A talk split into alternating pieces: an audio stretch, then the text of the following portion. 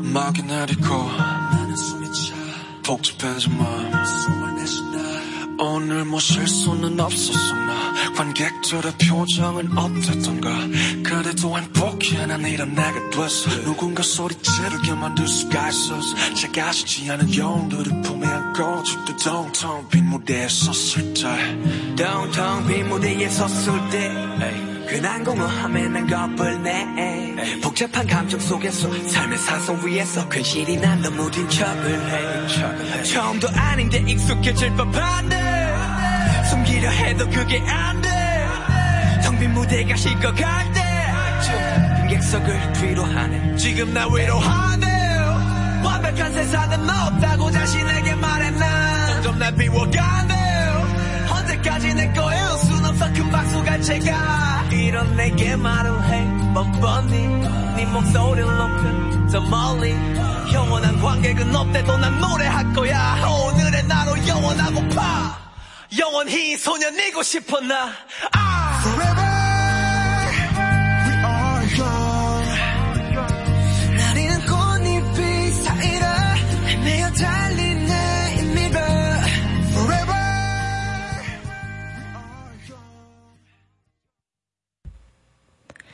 내가 좋아서 하는 방송 Inside by BTS의 찐입니다.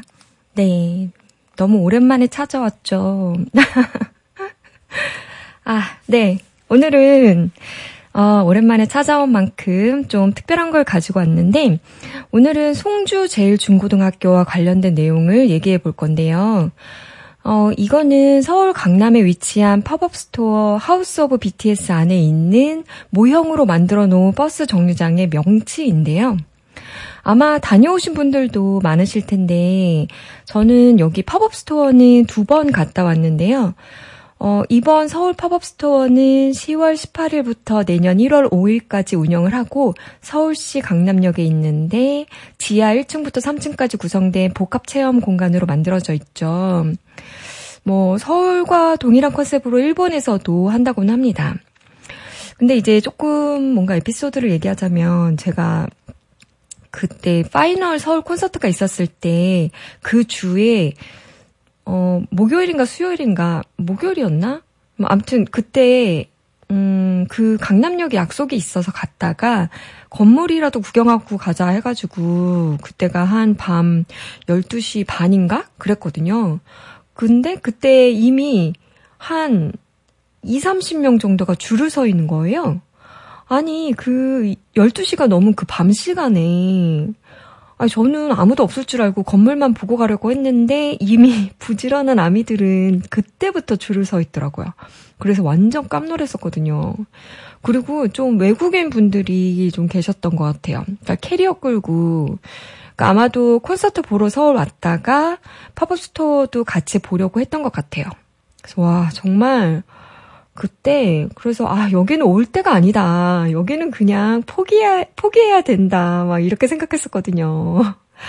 아니 왜 처음 오픈했을 때 다녀오신 분들 보면 뭐 5시간, 7시간 뭐 이렇게 기다린 분들도 있더라고요. 그래서 아 대단해. 저는 아직 정성이 좀 부족한가 봐요. 그렇게까지는 못 기다리겠어요. 아니, 요즘에 오래 서 있으면 이제 골반도 아프고, 막 너무 무릎도 시리고, 너무 엄두가 안 나. 아, 네. 근데, 그, 그, 뭐지, 그 타니들이 팝업 스토어 갔다 왔던 그 영상을 올렸었잖아요. 근데 그 영상을 보니까, 아, 정말 그때부터 너무 가고 싶은 거예요. 이거는 뭐 사람의 심리가 사실 처음에는 그렇게 크게 가고 싶다는 생각은 안 했었거든요. 근데 멤버들이 막 이것저것 뭐 굿즈 고르기도 하고 체험하는 것도 보니까 나도 저기 있고 싶은 거예요. 어, 그래서 아 그거 본 그 주말에 갔었던 갔었나? 어 그랬던 것 같아요. 그래서 버전 그 팝업 스토어 버전 1, 2 이렇게 다녀왔습니다. 어, 뭐, 이 House of BTS의 체험기는 유튜브나 블로그에 너무나도, 마, 너무나도 많은 분들이 리뷰를 하셨기에 저도 할 말은 많지만 그냥 건너뛰고 그 2층 쇼룸에 화양연화 공간에 있던 송주 제일중고등학교 버스 정류장 그리고 그 굿즈 중에서 화양연화 아트토이 있잖아요. 거기도 내리육교라는 정류장명이 있는데 이 장소들에 대한 얘기를 해보려고 합니다.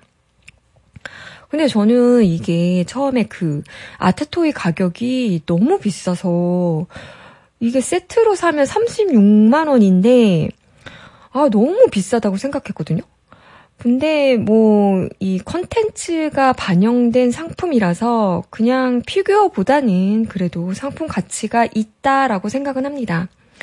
그래도 비싸긴 하네요. 이건 그냥 구경만 해야 되는 건지, 정말 그 소장품으로 가지고 있어야 될 만한 그런 가격이라서. 네. 아무튼 그래서 저는 이 화양연화 스토리를 얘기를 해보려고 하는데, 그러려면 이 방탄의 세계관, 뭐 이런 얘기도 해야 되는데, 아, 정말, 아, 아, 그, 저는 이 방탄의 세계관을 보여준다, 뭐, 그러면서 이 화양연화를 빗대서 만들어 놓은 것들이, 아, 정말, 아이들이 너무 우울한 환경에서 자란 캐릭터들을 설명해야 돼서, 저는 사실 이렇게 유쾌하지만은 않았던 것 같거든요? 그러니까 이렇게까지 극단적인 캐릭터들을 만들었어야 되는 건가. 이렇게 극단적인 암울한 배경사가 있어야만 화양연화를 느낄 수 있는 건지. 아니, 어차피 가상의 스토리인데, 이렇게까지 아이들을 우울하게 만들었어야 되는 건지. 아니, 그, 뭐, 영화나 드라마에서도 이런 비극적인 영화도 많이 있지만, 그거는 주인공 한 명에 대한 내용이잖아요. 뭐 그래봤자 두 명 정도겠지 주인공이. 근데 이거는 방탄은 주인공이 일곱 명이란 말이죠. 근데 일곱 명이 다 불행해. 아, 물론, 이 love yourself, love myself라는 메시지를 통해서 이런 비극은 내 탓이 아니고 나를 사랑함으로써 모든 게 극복, 뭐, 뭐 이렇게 가긴 하겠지만 아무리 그래도 어떻게 주인공 7명이 다 불행할 수가 있나요?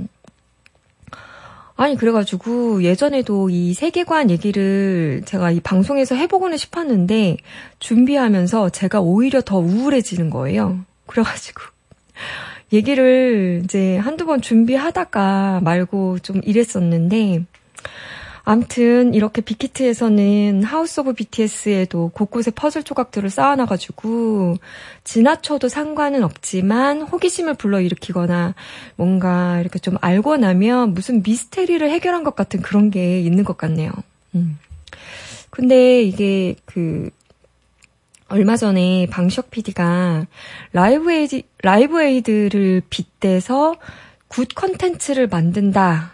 라고 얘기는 했던데, 제가 그거 보면서, 이런 게 good이라고 말하기는 좀, 음, 잘, 음, 한쪽으로 피, 그, 이렇게 편파적인 굿 컨텐츠가 아닌가. 이런 생각은 잠깐 했었고요. 네, 암튼 이어서 얘기를 해보자면 이 송주 제일중고등학교는 화양연화 Save Me 웹툰에서도 그렇고 화양연화 The Note 책에서도 그렇고 7명 멤버들이 다녔던 가상의 학교인데요. 방탄소년단의 세계관을 표현한 방법 중의 하나로 화양연화 The Note라는 책이 있죠.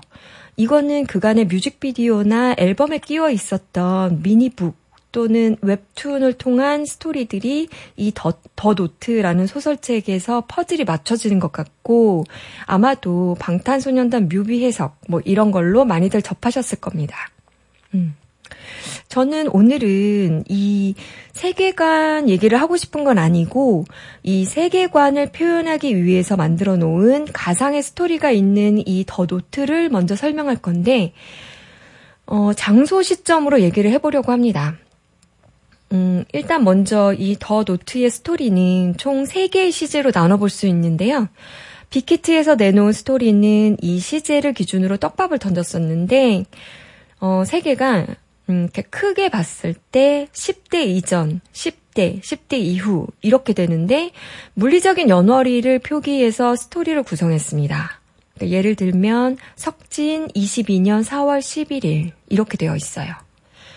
어, 10대 이전 어린 시절은 각자 어떤 환경에서 자랐는지에 대한 배경 스토리이고 학창 시절은 이 송주 중고등학교를 다니면서 일곱 멤버를 만나게 되고 서로가 어떤 의미인지에 대한 스토리고 성년기는 학교를 졸업하거나 떠나게 된 이후에 어떤 변화들이 있는지 일곱 멤버들 사이에 어떤 감정이 생기게 되는지를 얘기합니다. 일단 기본적으로 각 멤버들의 성향이나 성격을 어느 정도 반영된 캐릭터인 것 같아요.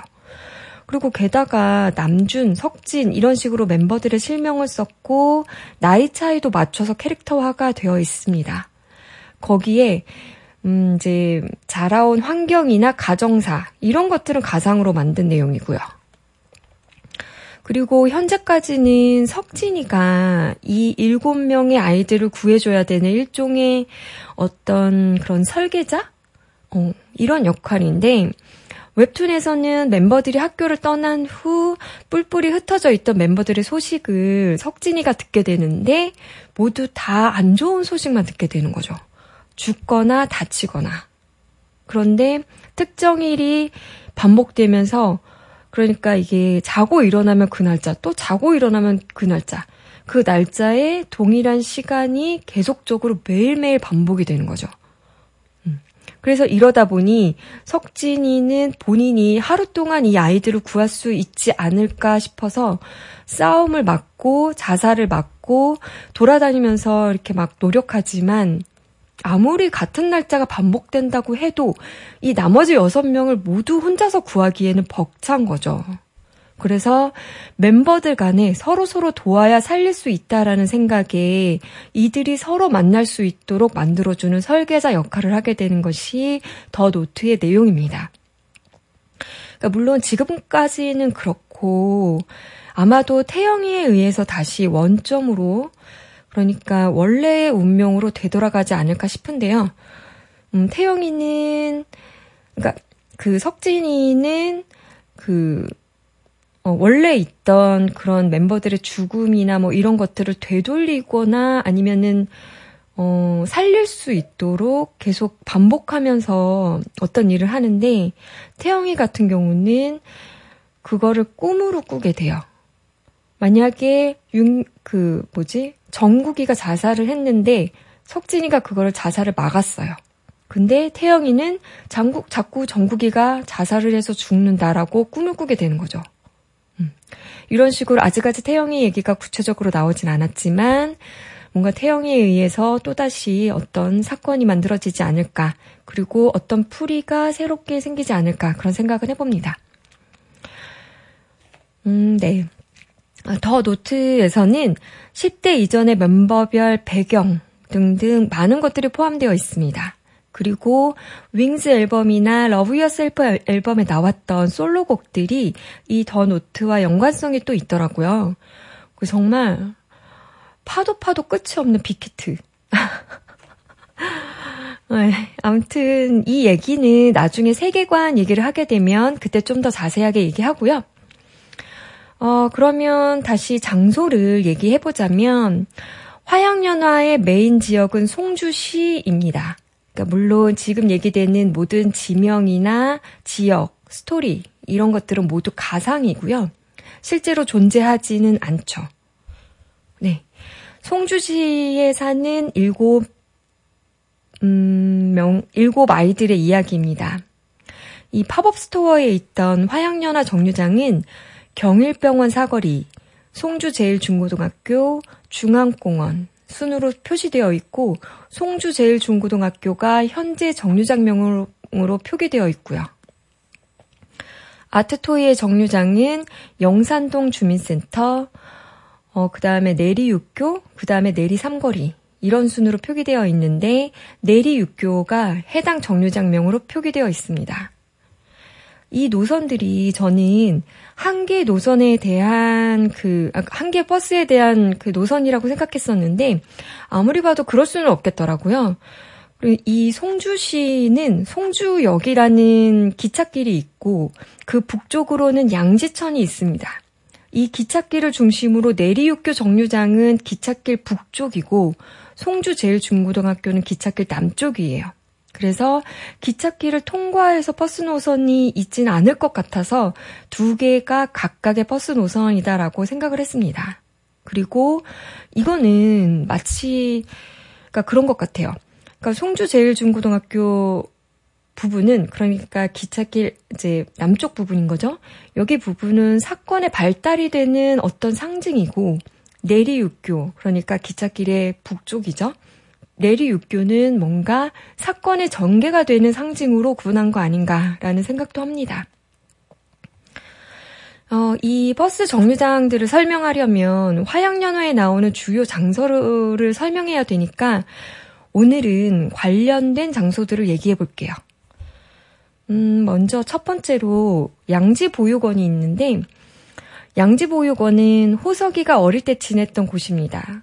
엄마가 놀이공원에서 초코바를 한 개 주면서 호석이를 남겨두고 떠났고, 그러니까 호석이를 버리고 이제 간 거죠. 음. 그래서 그 이후에 줄곧 이 양지보육원에서 자랐죠.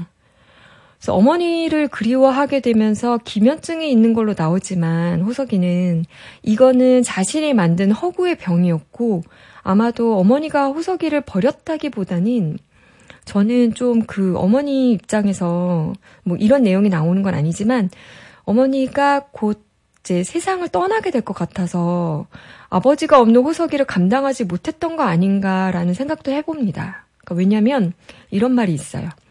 단지 보육원이라는 집에만 엄마가 없는 게 아니라 세상 어디에도 엄마라고 부를 수 없는 사람이 없다는 걸 인정해야 하기 때문에 라는 말이 있거든요. 음. 네, 그 다음에 풀코스모건. 네, 그러, 어, 여기는 지민이가 어린 시절 소풍을 갔던 장소입니다. 이곳에서 지민이는 꽃그리기 대회에서 미술 선생님께 칭찬을 받고는 모든 것을 다 할 수 있을 것만 같았던 지민이었는데 이때 지민이는 혼자 비를 맞게 되고 주위에 아무도 없다는 걸 알게 된 후에 풀꽃 수목원 뒷문에 창고로 들어가게 되는데 그 이후로 트라우마가 생긴 곳입니다. 왜 그 아트토이에서 지민이는 검은색 우산을 쓰고 있죠? 음, 네.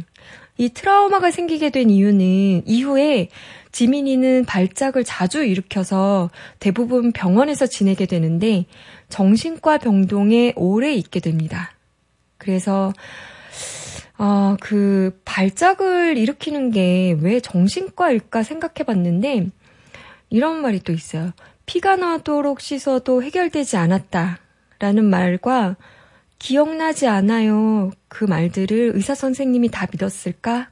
라는 말이 있는 것으로 봐서는 기억나지 않는 척을 하면서 살아가야 되는 것인데 아마도 그 풀꽃수목원 뒷문 창고에서 미술 선생님에게 그 어떤 강제 추행을 당하지 않았나 그런 추측이 되는 곳입니다. 그래서 자신의 몸은 더럽다라고 생각을 하며 살아가게 되었던 거죠. 그러니까 뮤비에서도 보면 지민이는 이제 욕조에 있거나 욕조에 있으면서 굉장히 괴로워하거나 막 세면대에서 허겁지겁 막 씻는 그런 장면들도 있잖아요. 그래서 항상 자신의 이 더러워진 몸을 끊임없이 씻어야 된다라는 그런 강박이 있는 것 같습니다. 음. 그 다음 장소는 중앙타운 아파트인데 여기는 윤기의 집이었고 화재로 어머니를 잃었, 잃었던 곳입니다.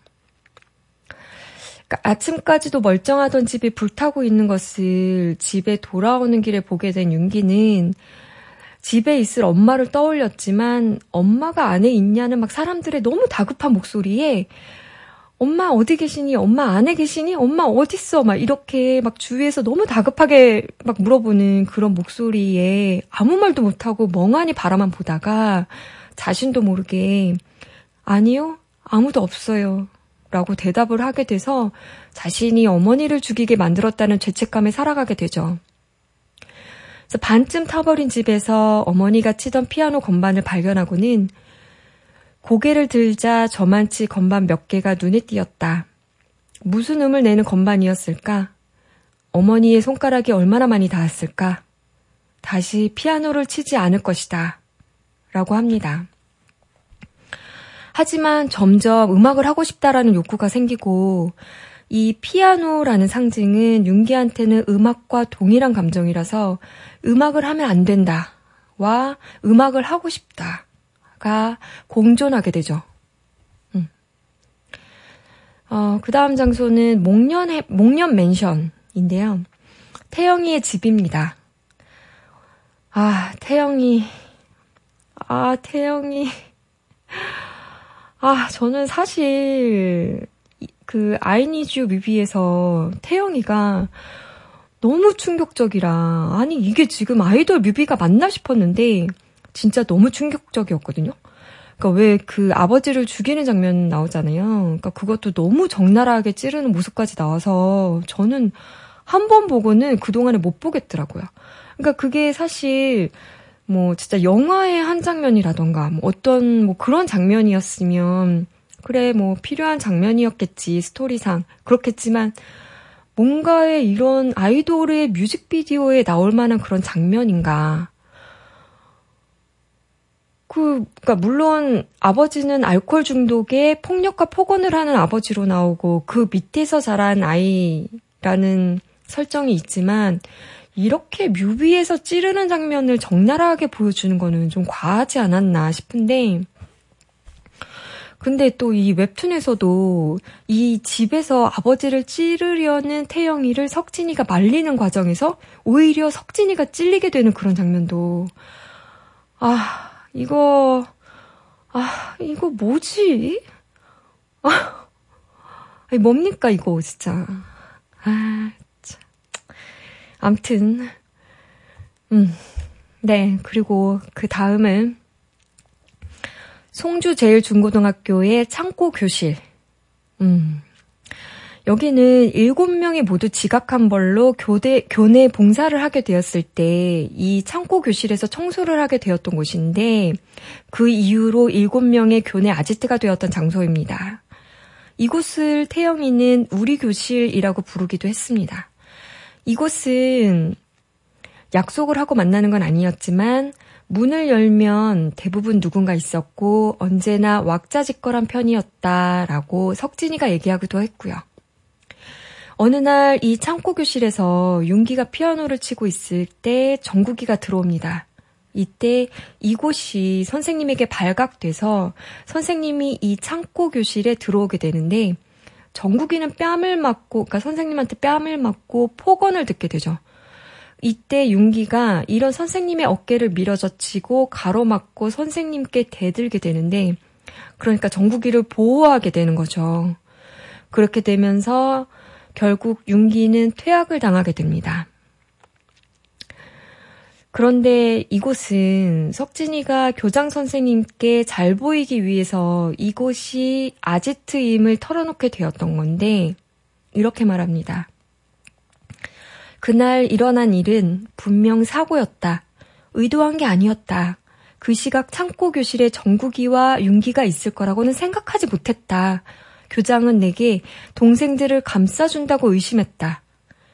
내가 좋은 학생이 아니라는 것을 아버지에게 말할 수도 있다고 했다. 무어라도 이야기를 해야 했다. 아지트에 대해 털어놓은 것은 비어있을 거라 생각했기 때문이었다. 그런데 윤기가 퇴학을 당하는 일까지 벌어졌다. 내가 그 일에 연루된 것을 아는 사람은 없었다. 라고 합니다. 사실 석진이는 부유한 가정에서 자랐지만 엄한 아버지 때문에 강제로 유학도 다녀오고 아버지의 플랜대로만 살아가야 하는 그런 아이였거든요. 음. 네. 그리고 그 다음은 이제 경일병원이 나오는데 경일병원은 바로 지민이가 2년이나 지내게 되었던 병원입니다. 아까 그 풀꽃수목원에서의 일로 발작 증세를 자주 보이게 되면서 이번에 있었던 병원인데요. 어, 고등학교 때 지민이와 호석이가 함께 있을 때 지민이는 풀꽃수목원의 셔틀버스에 있던 미술 선생님을 보고는 발작 증세를 보여서 정신을 잃게 되고 호석이가 지민이를 데리고 병원으로 오게 됩니다. 이때 지민이의 어머니를 마주하게 되고 어머니의 그 알게 모르게 그런 경계심에 아무 말도 못하게 되고 그 이후로 지민이를 보지 못했었죠. 지민이는 이 병원이라는 울타리 밖으로 나가는 것조차 두려움이 있었는데 정신병동에 있다가 외과병동으로 짧게 2, 3주가량 지내게 되었을 때 김현종으로 입원하게 된 호석이를 다시 만나게 되는 곳입니다. 근데 이 호석이도 입원해 있을 때 이렇게 우연히 지나가던 어떤 여성분이 자신을 버린 엄마인 줄 알고 막 허겁지겁 막 쫓아가기도 했습니다. 아, 그러면서 이제 지민이를 만나게 됐죠. 음. 아무튼 그래서 호석이가 퇴원을 할 때 지민아 여기서 나가자. 다시 데리러 올게. 라고 얘기를 하며 사흘이 지난 후에 지민이를 빼내기 위해서 나머지 멤버들을 데리고 오죠. 경비원들이 쫓아오고 지민이를 데리고 도망치는데 병원 밖을 나가는 것조차 두려움이 있었던 지민이는 저 문을 열고 나가면 지금까지와는 다른 풍경이 기다리고 있을 것이다. 지금은 그냥 한 걸음을 떼는 것만 생각하자. 힘껏 문을 밀었다. 바깥 공기가 온몸으로 부딪혀왔다. 그동안 수도 없이 상상하던 뜨거운 햇빛도 거센 바람도 없었다. 그런데도 어쩐지 눈물이 날 것 같았다. 가슴이 뛰는 소리가 온 사방으로 울려 퍼졌다. 라고 하며 병원을 탈출하게 됩니다. 네. 그리고 그 다음 장소는 송주역인데, 이 송주역은 고등학생 때 7명이, 그러니까 멤버 7명이 모두 바다를 가기 위해서 기차를 탔던 역입니다. 그래서 여기서 바다가 나오는데 이 바다는 굉장히 그러니까 이, 이 바다라는 거는 어, 굉장히 의미가 있는 아, 모든 장소가 다 의미가 있지만 굉장히 의미가 있는 또 장소 중에 하나인데 되게 어렵게 찾아간 바다였는데 이곳에서 서로가 꿈이 없음을 알게 되죠. 그래서 그 바다에서 조금 떨어진 바위가 있었는데 거기 가서 뭐 꿈을 외치면 그 꿈이 이루어진다는 얘기가 있었는데 그래서 땡볕 아래에서 그 3.5km를 걸어서 간 곳에는 바위는 온데간데 없고 리조트 현, 건설 현장만 있었죠. 바로 조망권 때문에 그 바위는 폭파되었다는 겁니다. 어차피 꿈도 없고 이따에도 이루어질 가능성도 없고 우리가 무슨 꿈이냐. 이뭐 이런 식으로 한마디씩 했죠. 이 바다를 간 날짜는 6월 12일이고, 어, 현실에서의 6월 12일은 방탄이 데뷔하기 전날이죠. 6월 13일이 이제 방탄 데뷔 일자고, 이, 이 가상의 바다를 간 날짜도는 6월 12일인데, 이때 정국이는 이렇게 생각을 합니다. 이날 진짜 형들이 진짜 형제가 생긴 것 같았다. 라고 생각을 합니다. 처음 바다를 간 거는 10대 때 학교 다닐 때였고, 아까 그 경일병원에서 지민이를 탈출시키고 난 후에 모두 같이 이제 다 같이 바다를 갔는데, 바다에서 돌아오는 길에 정국이는 엄청난 교통사고를 당하게 되죠. 물론 기적적으로 살아나기는 합니다. 그 다음은 공사장인데요. 어, 이 공사장은 윤기와 정국이가 관련되어 있는데요. 어, 고등학교를 그만둔 후에 술에 취해 걸어가고 있던 윤기는 공사장 옆 악기점에서 정국이가 피아노를 치고 있는 것을 우연히 보게 됩니다. 창고 교실에서 윤기가 정국이 대신에 선생님께 대들었던 그날 윤기가 치던 곡이었는데 서툰 솜씨로 정국이는 피아노를 치고 있었죠. 그러니까 이곳에서 윤기와 재회를 하고 웹툰에서는 그 이후 정국이가 이 공사장 꼭대기에서 자살을 하게 된다라는 설정이 있는 곳입니다. 그러니까 웹툰, 아까 그러니까 물론 아까도 얘기했듯이 뭐 이렇게 죽게 되는 걸 막기 위해서 석진이의 설계가 들어가면서 자살을 못하게 막기는 했지만 아까 얘기했듯이 바다를 다녀오면서 정국이는 교통사고를 당하게 되는데 결국에는 석진이의 설계에서 어쩔 수 없이 정국이가 다치게 되었는데요. 아, 정말 이게 꼭 이렇게 죽이고 다치고 뭐 이런 설정이 있어야만 하는 건지 원 이게 게다가 자살이라니. 어? 아까 태영이는 살인을 하고 또 웹툰에서도 윤기도 자살 시도를 해요. 그러니까 물론 석진이가 또 구해내기는 하지만 이게 오피셜 컨텐츠라니 아 무슨 마치 팬이 쓰는 팬픽 느낌이 아 팬픽도 이렇게까지 할지는 모르겠지만 아, 그러니까는 저는 그래요. 이게 무조건 밝아야 된다는 거는 아니지만 좀 이게 좀 세련된 그런 시나리오가 없었을까요? 음. 그러니까 뭔가 이렇게, 아, 너무 이런 극단적이고 자극적으로 만든 컨텐츠라서, 음, 네. 뭐, 아무튼, 그러고 다음은 컨테이너인데요. 어, 컨테이너는 고등학교를 자퇴하고 남준이가 생활하는 집 같은 곳인데요. 아, 정말 남준이는 소년 가장으로 나오는데 정말 집에서 자신만이 돈을 벌 수 있는 그런 존재로 나옵니다. 아, 남준이 얘기도, 아, 정말. 남준이의 실수로 친구가 죽게 되는 사건이 있는데, 아, 왜 이들한테는 이런 일만 일어나는지, 아, 정말 저는 너무 답답해가지고, 막 가슴을 치게 되더라고요. 진짜, 레알로.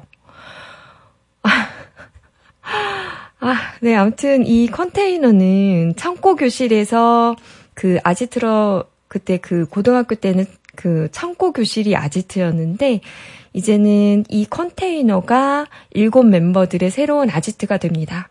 음. 그리고 그 다음은 내리주유소가 있는데, 어, 여기는 남준이가 아르바이트를 하던 곳이고요.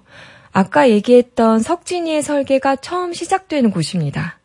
그러니까 웹툰에서 알 수 있듯이 이 내리주유소에서 남준이가 시비가 붙어서 경찰서에 끌려가게 되는데 이 사건을 맡게 되면서 남준이를 시작으로 다른 멤버들을 찾아다니게 됩니다. 석진이가. 음. 그래서 석진이는 과연 내가 이 모든 불행과 상처를 끝낼 수 있을까? 라고 생각을 하죠. 그리고 그 다음은 내리육교가 있는데요. 음, 여기는 남준이가 이제 정류장으로 설명을 하자면 남준이가 알바하는 내리주, 내리주유소가 있는 정류장입니다. 어, 고등학교를 중퇴한 남준이는 문현 남구 도서관에서 공부를 하고 이 내리육교 정류장에 내려서 주유소로 알바를 하러 갑니다. 그러니까 이 동선을 알고 있던 태영이는 이 정류장에 그래피티를 남기죠. 그래서 남준이가 보라고. 그러니까 왜냐면 태영이는 남준이에게 어떤 오해를 하고 있는데 태영이는 남준이를 굉장히 의지하는 사람인데 남준이가 어머니와의 전화 통화를 할 때 철없는 친동생 얘기를 하는 걸 태영이는 자신 얘기를 하는 거다라고 오해를 하고 어 그러니까 석진이와 통화로 자신의 험담을 한다라고 생각을 해요. 그러니까 오해를 하고 있는 거죠. 그래서 이 내리육교 정류장에 보란 듯 보란 듯이 그래피티를 남기게 됩니다. 그 아트토이에서도 Don't Trust라는 글씨가 있죠. 이거 말고도 뭐 I'm fine 이라는 그런 그 글씨도 있는데 아시다시피 I'm fine을 거꾸로 하면 save me가 되고 그런 것들을 남준이가 어, 보도록 그렇게 메시지를 그 정류장에 계속 남기는 거죠. 그래피티를 하면서. 네. 그리고 그 다음은 저스 댄스 연습실. 음. 여기는 호석이와 지민이가 다니는 댄스 동아리의 연습실입니다. 물론 이건 학교 다닐 때는 아니죠. 음. 그 호석이는 여기서 엄마를 닮았던 것 같은 어떤 여자아이도 만나게 되고요. 사실 엄마 얼굴도 기억이 안 나는데 말이죠. 음. 이 여자아이는 먼저 해외 댄스팀에 들어가게 되면서 호석이는 자신이 뒤처졌다고 생각을 하지만 우연히 여행을 하게 되면서 자신의 꿈이 무엇인지 확인하게 됩니다. 그래서 자신이 춤을 통해 좀 더 단단해지게 되고 그녀에게도 멋진 춤꾼이 돼서 다시 만나자고 아주 쿨하게 얘기할 수 있는 그런 사람이 되게 되죠. 음. 그리고 다음은 어 플라워 스메랄도. 그 여기는 스메랄도 꽃을 파는 화원인데요. 어, 석진이가 기찻길에서 어떤 여자가 떨어뜨리고 간 다이어리에 있는 버킷리스트를 보게 되는데 이를 계기로 그녀를 사랑하게 됩니다. 그러니까 물론 다이어리를 봤다라는 얘기는 없이 그녀가 좋아하는 버킷리스트를 함께 하게 되는데 그 중에 하나가 이 스메랄도 꽃을 보는 것 또는 받는 것으로 추정해 볼 수 있습니다. 그 버킷리스트의 내용을 이 여자와 함께 모두 하게 되고 이제 마지막으로 스메랄도 꽃을 구하면 그러니까 구해서 주면 되는데 그 여자를 기쁘게 해주는 것이 내가 조금 더 나은 사람이 되는 것 같다. 내 잘못이 가려지는 것 같다. 라고도 했고요. 또한 이 스메랄도의 꽃말은 전하지 못한 진심이라는 것도 알게 되고 어렵게 구한 스메랄도를 주려고 만나는 날에 그녀는 석진이가 보는 앞에서 교통사고로 죽게 됩니다. 창고 교실에서 자신 때문에 퇴학당하게 된 윤기나 자신의 설계대로 여섯 명의 동생들의 인생이 바뀌게 되는 것도 그렇고 그녀와의 거짓 연기도 그렇고 전하지 못한 진심이 남아있게 되는 거죠. 이를. 그 일을 계기로. 음. 음, 네. 참, 많이 살지도 않은 인생들이 참 구구절절하죠. 음, 굉장히 자극적인 내용도 많고, 어, 네. 아, 여기까지 일단은 스토리에 대한 주요 장소를 알아봤는데요. 그러니까 정말 누가 이 아이들을 이렇게 만들어 놨는지, 이 아이들은 어떻게 극복하고 성장해 가는지, 이들의 행복은 어떻게 찾을 수 있는지, 앞으로 남은 이야기도 많은 것 같습니다. 부디 행복해라, 얘들아. 아, 그러고 보면, 그, 더 노트와 앨범에 실린 노래의 연관성이 있는 것도 알아볼 수가 있는데요. 그러니까 예를 들면, 호석이 같은 경우에는 윙스 앨범에 마마라는 곡이 있고, Love Yourself 결 앨범에는 Just Dance 곡이 있잖아요. 그래서 보면, 이게 비록 The Note에서는 가상의 어머니는 그리움의 존재지만, 뭐, 그렇게 가사를 쓸 수는 없으니까, 음, 어머니라는 공통 주제로 현실의 어머니를 표현해서 현실의 어머니는 버팀목이 되는 존재라고 하죠. 춤을 추게 되면서 나를 찾게 되고 아까 그 Just Dance 연습실에서 만났던 그녀와 재회를 하고 함께 해외 공연도 다니면서 같이 춤을 추는 게 삶의 의미가 되어버린 게 Love Yourself의 Just Dance 노래로 표현되지 않았나 싶습니다. 그래서 어, 이 스토리상, 그 The Note의 스토리, 그리고 Mama라는 곡, 그리고 Just Dance라는 곡, 이게 일말의 연관성이 있게 구성이 되었다는 거죠. 음, Love Yourself 앨범의 내용은 앞으로 나오게 될 The Note 2 음, 2권에서 스토리로 풀어가지 않을까 예상도 해봅니다. 음. 이렇게 모든 앨범들의 솔로곡이 The Note의 스토리와 연관성이 있더라고요.